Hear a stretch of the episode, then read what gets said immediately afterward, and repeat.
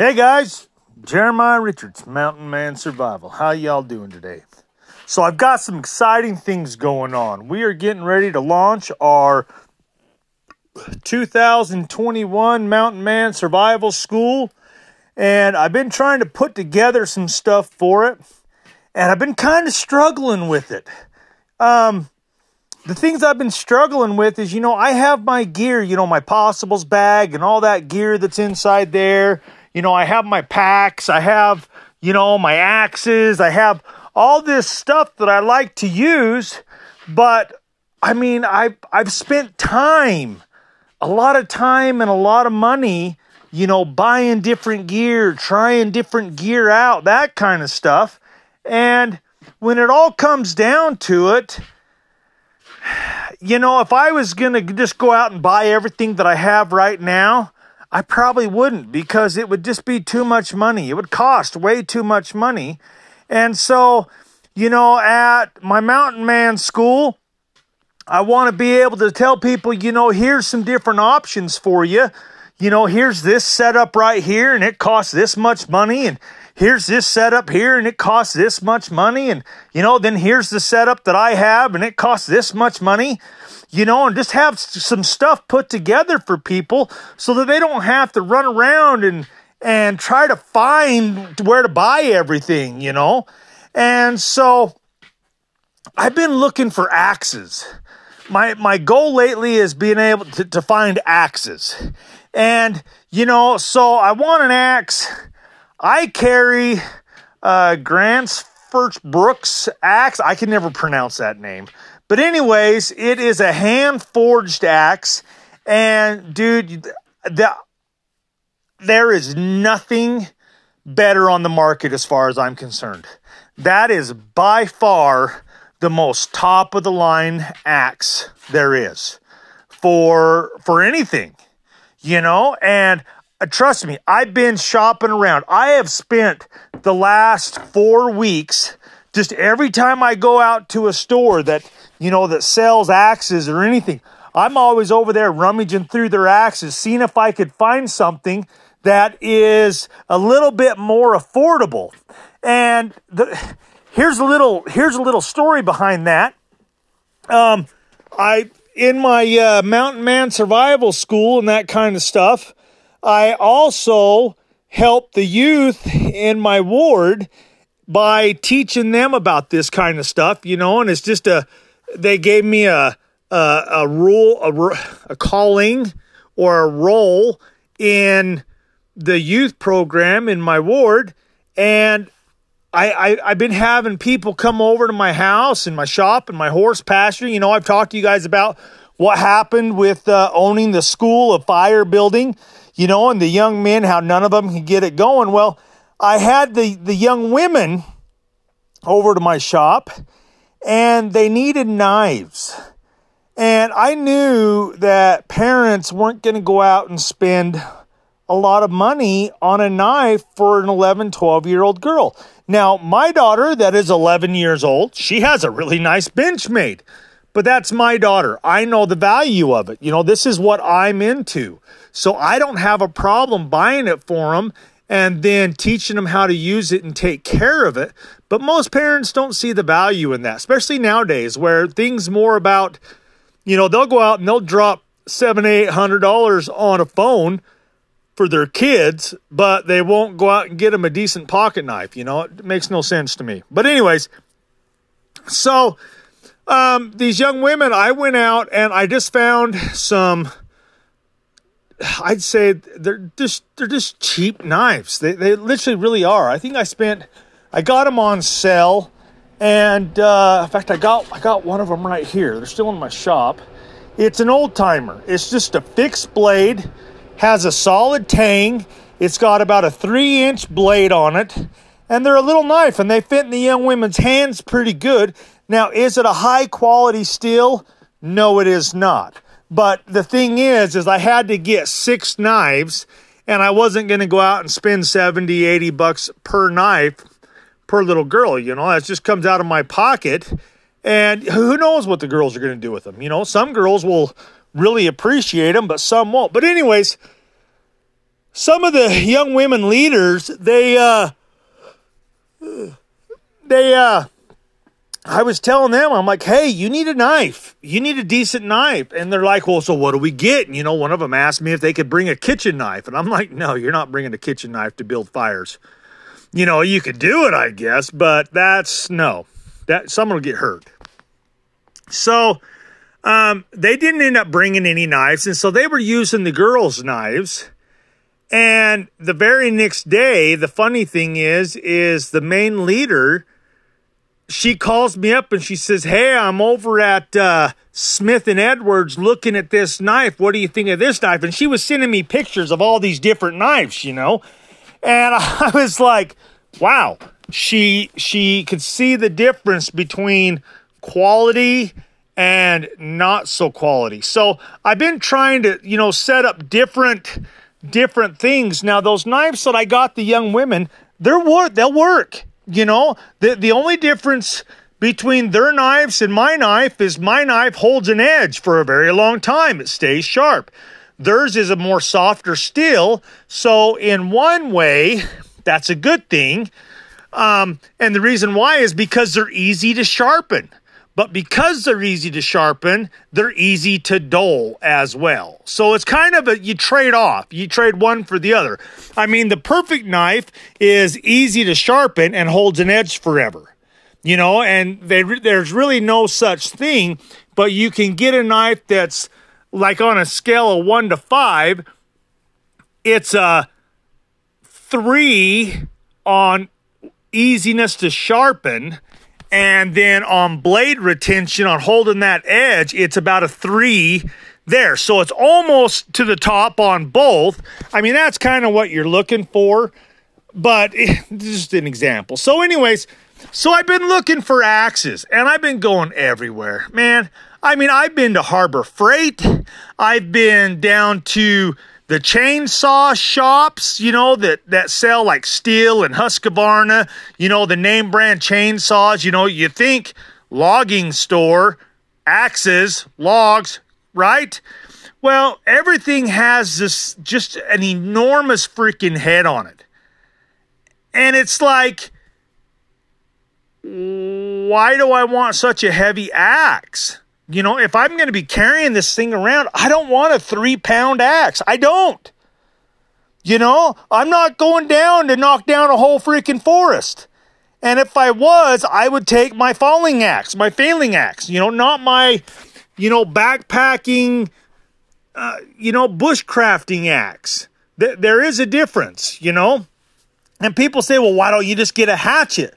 Well, when I first started buying axes to take with me, my very first axe was a hatchet. It has a it has about a 13 inch handle.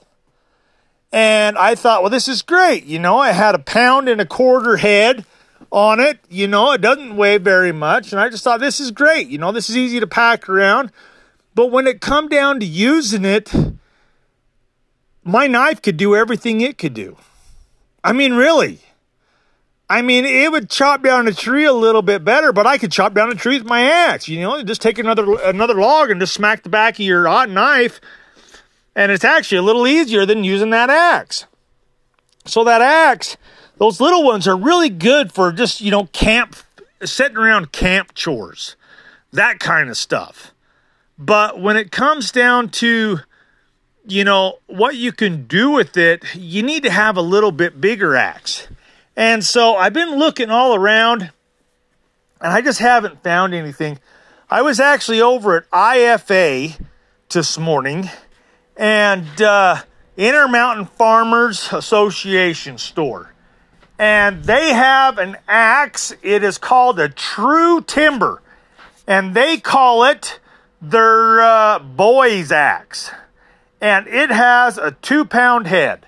You know, this axe is two pounds, they say and it's a little bit heavier than my axe. Um, I ended up buying it. This axe was, I picked it up for like, oh, it was somewhere in the 20s, you know, 20 some odd dollars. I think it was like 28 $29. So I picked it up, and uh, the whole head was painted, you know, completely black.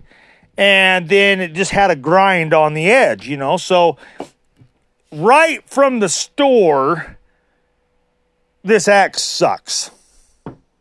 And the reason I say that is because that paint on the axe head, when you chop in, that paint acts like brakes. It stops the head of your axe from going in deep. Well, last time I checked, if I'm if I'm swinging an axe, I'm trying to cut something in half. I'm not trying to scare it. I'm trying to cut the sucker in half. I want it to go in as deep as I can get it, right? Ah, sorry, the doctor the Dr. Pepper was calling me. It was saying, "Drink me."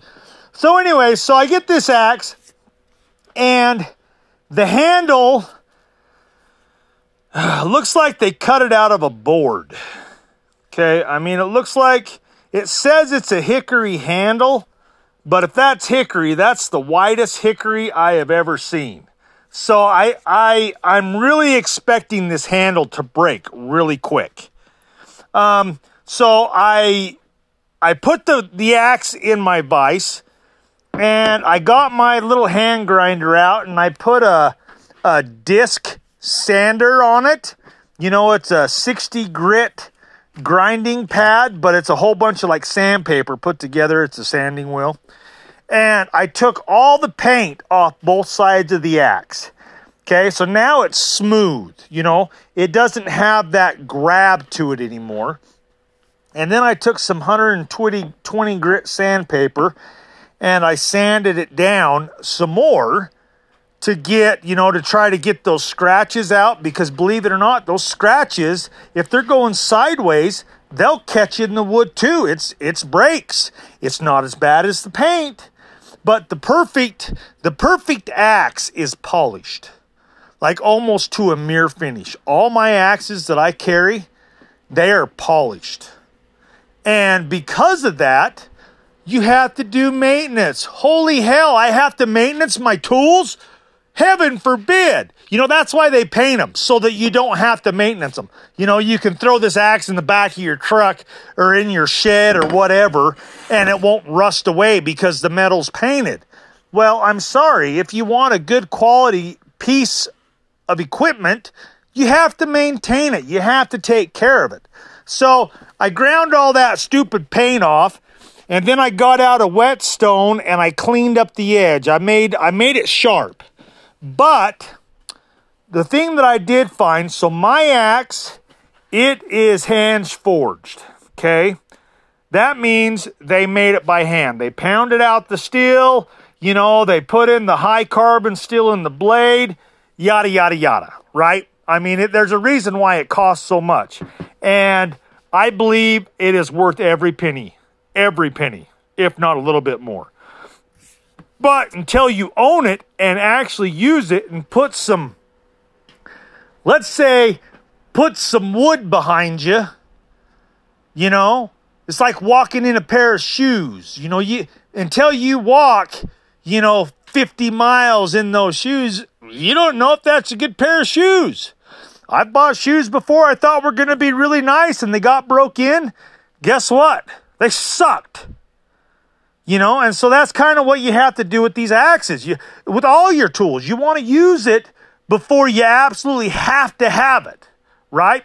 So I got this axe and I think there is uh oh man, I I think there's like an eighth of an inch of lacquer down the handle. It's almost like they dipped the handle in plastic. So I'm going to I'm going to take my sandpaper and I'm going to clean that completely off. That all that's coming off. I'm going to get it down to the bare wood, and then I'm going to take some linseed oil and I'm going to wipe all up and down the handle to preserve the handle, you know. I mean, it's going to take some work, but it might turn out to be a decent axe. But what I was telling you about this head, this head is cast iron. You can tell that it's been cast. You can see the little pits in the metal from where it was poured into the mold. You know, they have a mold and they'll just pour the steel into it. And so, with that being said, it's a very weak steel. So, I will, uh, I'll be amazed if this axe lasts a while. I'm going to do some chopping with it. I'm going to put it through the wringer. You know, I'm actually think I'm going to throw it in my truck, in my toolbox, and uh, I'm going to let my kids beat the hell out of it. But if this axe holds up, um, it, it could be a. I mean, so far this is the best alternative to my axe that I found. You know, when you put them side by side, I mean, you can see a huge difference. I mean, just the feel of the handle is absolutely amazing. This one, you know, I said it, it looks like they cut it out of a board, but the sides of the handle are completely flat and then they've rounded over the edges, you know. But on my axe, it's almost it's rounded all the way around. You know, it fits in your hand really nice. Um, down at the bottom is a little bit more narrow than this one, but you know I'm probably gonna I'm probably gonna do some sanding on down there to try to make it a little bit more comfortable of an axe to hold. But I, I'm trying to find I'm trying to find cheaper gear so that people can outfit themselves because something's better than nothing to an extent, you know you're only as good as your gear is. But I got to be careful when I say that because it's not all about gear, it's about skill too. But if you don't have, if you have the skill, but you don't have gear that will last, that's just going to break on you, what's the point in packing the gear? Okay, so back to this. Uh, sorry, I kind of jump all over. You guys know that by now. So, this young women leader she calls me up about these knives, and uh, she was looking at a Gerber. It was a type of Gerber knife, and she she told me, you know, she sent me a picture of it, and you know, I, I wasn't even looking at the knife. I was trying to read, you know, about the knife, and I looked the knife up and saw what kind of steel it has and all that kind of stuff. And so I call her back and I says, "Yeah, that knife will work just fine." And it was like a $70 knife. And I'm like, but if the steel is extremely soft, it's an extremely soft steel. And I go, so that being said, you're going to have to sharpen that axe a ton. I'm not the axe, the knife. Sorry. I'm, I'm jumping all over. Just forgive me. So, anyways, so she's like, well, that's okay.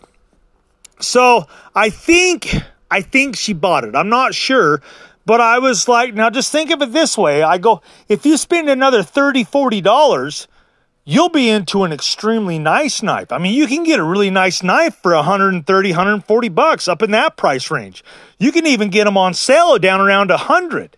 So I'm like, is this something to where you want to, you know, wait a few weeks and save up, you know, save up some more shekels and uh, go down and just spend a little bit more money and buy a nicer knife? or is this what you want? And and this is what she told me, and it makes perfect sense. She's like, this she goes, if this was gonna be my forever knife, she says I would I would save up the money and buy a nicer knife. She says, but this knife, unless I'm overworking with you, with my young women, it's gonna sit in my glove box of my car. And I went, fair enough you know, she knows exactly what she's going to do with it. And so, you know, I was like, that's great. And she goes, she goes, and this will let me kind of, she says, it'll kind of let me figure out what I want out of a knife. She's never owned, you know, a full tang knife before. And she said, this one feels really good in my hand. I was like, all right, get it. You know, I'm all for you getting it. Just, just know what you're getting. So I'm really working on, trying to figure out gear and put together packages for people and you know and then i'm gonna i'm gonna try to get them up on uh, online where people can look at them and that kind of stuff just to try to help you out and it's it's it's more for the simple fact is when i'm out looking for gear it kind of frustrates me because i get so pissed off because stuff is such garbage Dude, they make stuff so freaking garbage. You know, you go down and everybody's like, oh, I got me an Estwing.